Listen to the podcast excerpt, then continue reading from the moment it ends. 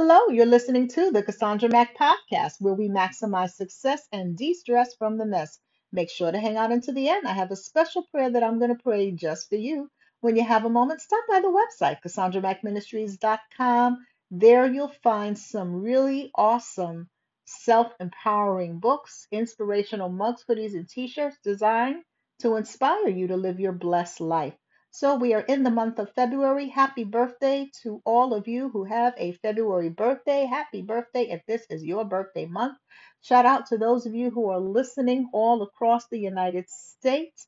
I would love to know where you're listening from. If you're listening from abroad, what country are you listening from? So shout out to those of you in Finland, in Namibia, Nigeria, Ghana, uh, Australia, Canada, London, UK, Ireland, wherever you are listening from, shout out to you. Today's podcast is being sponsored by my self love workbook and journal titled Because You're Worth It. This is a journal that takes you through the 25 components of self love that we all need to cultivate in order to develop a healthier, more self affirming relationship with oneself. See, the longest relationship that you're ever going to have is the one you have with yourself.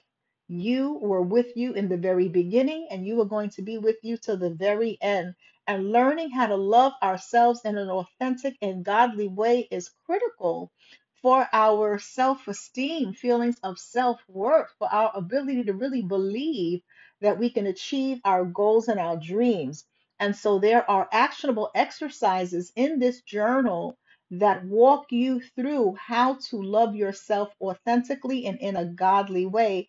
And it is actually based on uh, 1 Corinthians 13 4 through 8, which gives us a biblical foundation for love. And a lot of times we apply this love only to other people, but it also applies to loving ourselves. So, again, the book is Because You're Worth It, and it is a self love journaling prompt for loving who you are. So, on this episode, we're talking about how to love yourself in a godly and healthy way. This is going to be done in four parts. And uh, we're going to be talking about specifically how to be more patient with yourself. That's what we're talking about today how to be more patient with yourself so that disappointment and frustration doesn't destabilize your self love. So I want to start with 1 Corinthians 13, 4 through 8, and we're going to focus on the patient aspect of self love. And so the scripture defines love as love is patient, love is kind. It does not envy, it does not boast, it is not proud, it does not dishonor others, it is not self seeking, it is not easily angered, it keeps no record of wrongs. Love does not delight in evil, but rejoices with the truth. It always protects, always trusts, always hopes, always perseveres. Love never fails, but where there are prophecies, they will cease. Where there are tongues, they will be stilled. Where there is knowledge, it will pass away. And so this is uh, how 1 Corinthians 13, 4 through 8 lays out love, explains love. And as believers, we often apply this to other people, but do you know that it is equally important, if not more so, to apply it to ourselves?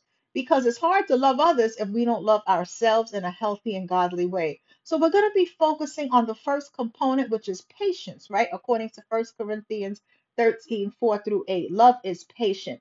So, how can we begin to be more patient with ourselves so that disappointment doesn't destabilize feelings of authentic self love? And I want to talk about two things that you can do to train yourself to be more patient with yourself. It is a trainable skill. Patience is a fruit of the spirit. And so if it is a fruit, then, then it means that it can grow, right? It means that we can cultivate it because fruit starts out as a seed. You plant seed in fertile soil, and then there are things that you do to cultivate that soil so that the seeds can develop roots and sprout up and grow. We can do the same thing with patience. So I'm going to give you two techniques that you can do to be more patient with yourself, which is an act of self love. So, number one, identify the thoughts and feelings that come up for you whenever you're being impatient with yourself.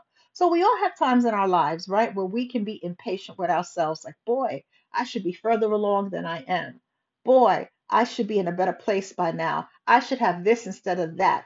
I should be, and you can fill in the blanks with whatever the self conversation is in your head.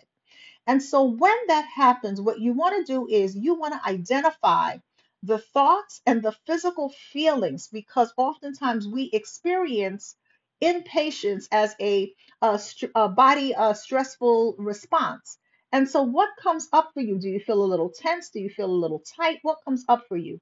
So, identify the thoughts and physical feelings that come up for you whenever you are being impatient with yourself and jot it down and so, what happens is when you do this one technique, you are better able to quickly recognize the signs of impatience right away, and you can identify them so that you can begin to counteract frustration and disappointment with uh, feelings that allow you to shift from the space of impatience to the space of what can I change in this situation if there's anything I could change. And that brings us to technique number two Change your perspective about your situation so that you can shift from focusing on how annoyed or disappointed or irritated you feel to what you can actually change in the moment. So, a lot of times when we are impatient with ourselves, we're frustrated because we're not getting the results we want, right? Uh, we're frustrated because there's something in our lives that's not going according to plan, that's not working out the way that we hoped and anticipated. And part of having peace is accepting what you cannot change and making changes in the areas where you can make changes. And so, most situations where we are impatient with ourselves are ones where there can be some changes. And if we can't change the situation, then it's going to mean that we're going to have to change our attitude. So you have to differentiate whether or not it's something you can even change, right? And so I'll give you an example of being patient with others, impatient with others. When we're stuck in traffic and we have some place we got to be and we're running late, a lot of times we're impatient with others. We're impatient with the traffic. And the bottom and top line is there is nothing we can do. We cannot force the cars on the road to go any faster than they're going. We cannot speed up traffic. So, all we can do in that moment, if we want to shift from the space of impatience to the space of uh, being more patient with the situation, is to accept that in this moment, there is absolutely nothing I can do to force the cars on the road to move faster. So let me take some deep breaths. Let me make some phone calls and let the people who are waiting on me uh, know that I am running a few minutes late because I am stuck in traffic. And then you begin to figure out what are the things that I can do, what are the things that I can change. And so instead of focusing on a feeling of powerlessness, right? concentrate on what can be changed. So I can't move the cars, right? But what I can do is make a phone call and let the person know I'm stuck in traffic.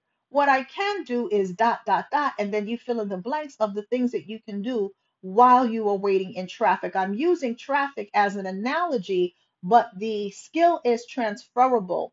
And so maybe you are on a weight loss journey and you were like, boy, you know, I was hoping that I would have lost uh, 10 pounds in two months, and I've only lost two pounds in two months. There is nothing you can do in terms of going back in time and changing what the scale says, changing the weight loss that you have achieved in the two month period. But what you can do is say, moving forward, what can I do differently? Are there any additional changes I can make in my diet? Can I join a supportive program where I have an accountability partner to help me.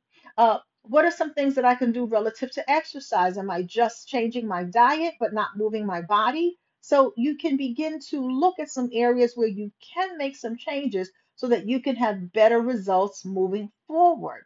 And so these are two ways that you can train yourself to be more patient with yourself because what happens is when we are talking to ourselves from a space of frustration, irritation, and annoyance, I'm so stupid.